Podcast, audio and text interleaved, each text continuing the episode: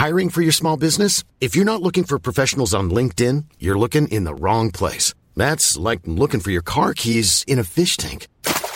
LinkedIn helps you hire professionals you can't find anywhere else, even those who aren't actively searching for a new job but might be open to the perfect role. In a given month, over seventy percent of LinkedIn users don't even visit other leading job sites. So start looking in the right place. With LinkedIn, you can hire professionals like a professional. Post your free job on linkedin dot com slash people today.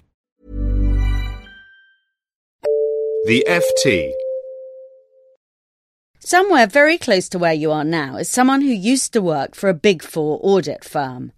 There is a law of physics that says wherever there is a Financial Times reader, there is at least one former Big Four accountant within shouting distance. In the U K alone, the ex-employees of these magic circle firms on LinkedIn run to about one hundred thousand.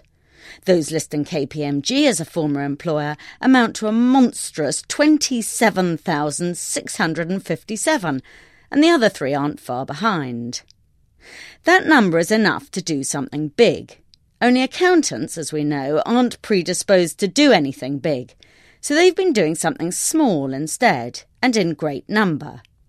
These alumni have been shunting business in the way of their former employers, and this, according to the U K's Competition Commission, is a stitch-up. Last week it published a report showing that two-thirds of all finance directors used to work for a Big Four firm, and that this was hampering competition. It's always delightful when a regulator goes for the big boys. It's even more so when they start going for the old boys and their networks. Only this time it isn't. This time, the regulator has got it wrong. The sheer size of these networks is quite worrying, but only in terms of the pall it casts on cocktail parties. It would be quite nice occasionally to go to a business function and meet someone who used to work somewhere other than P W C.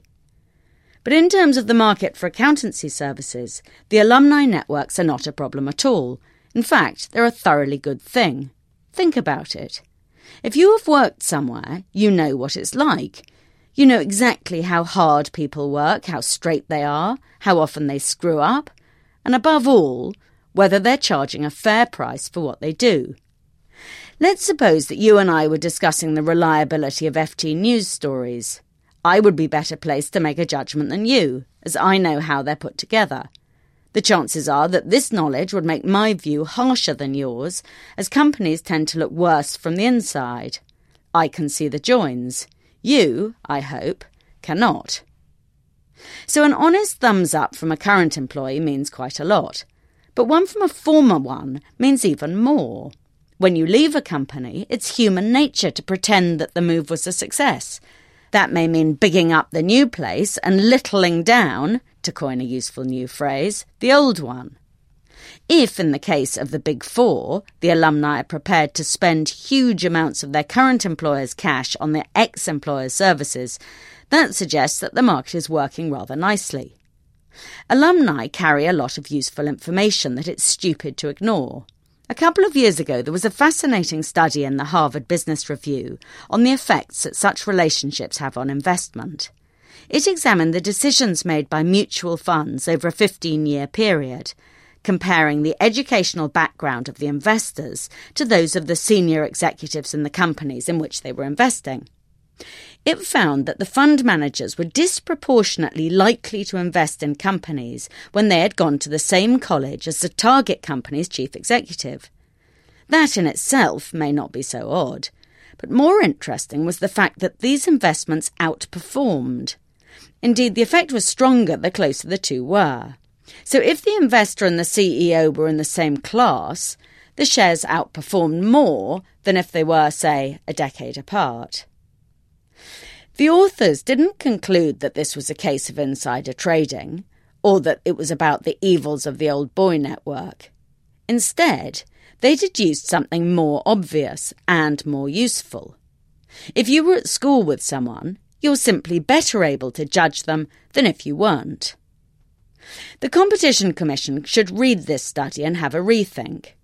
What's needed is a different sort of study of alumni networks that would make their information available to everyone. It should not be limited to accountants, but cover management consultants, people in advertising, bankers, any line of business where people move to work for client companies. League tables could be compiled, showing the percentage of times that an alumni gave business to their old employers. If the numbers turn out to be high, we should not lie awake at night fretting about nepotism. We should take it as a big vote of confidence and consider hiring them ourselves. For more downloads, go to ft dot com forward slash podcasts.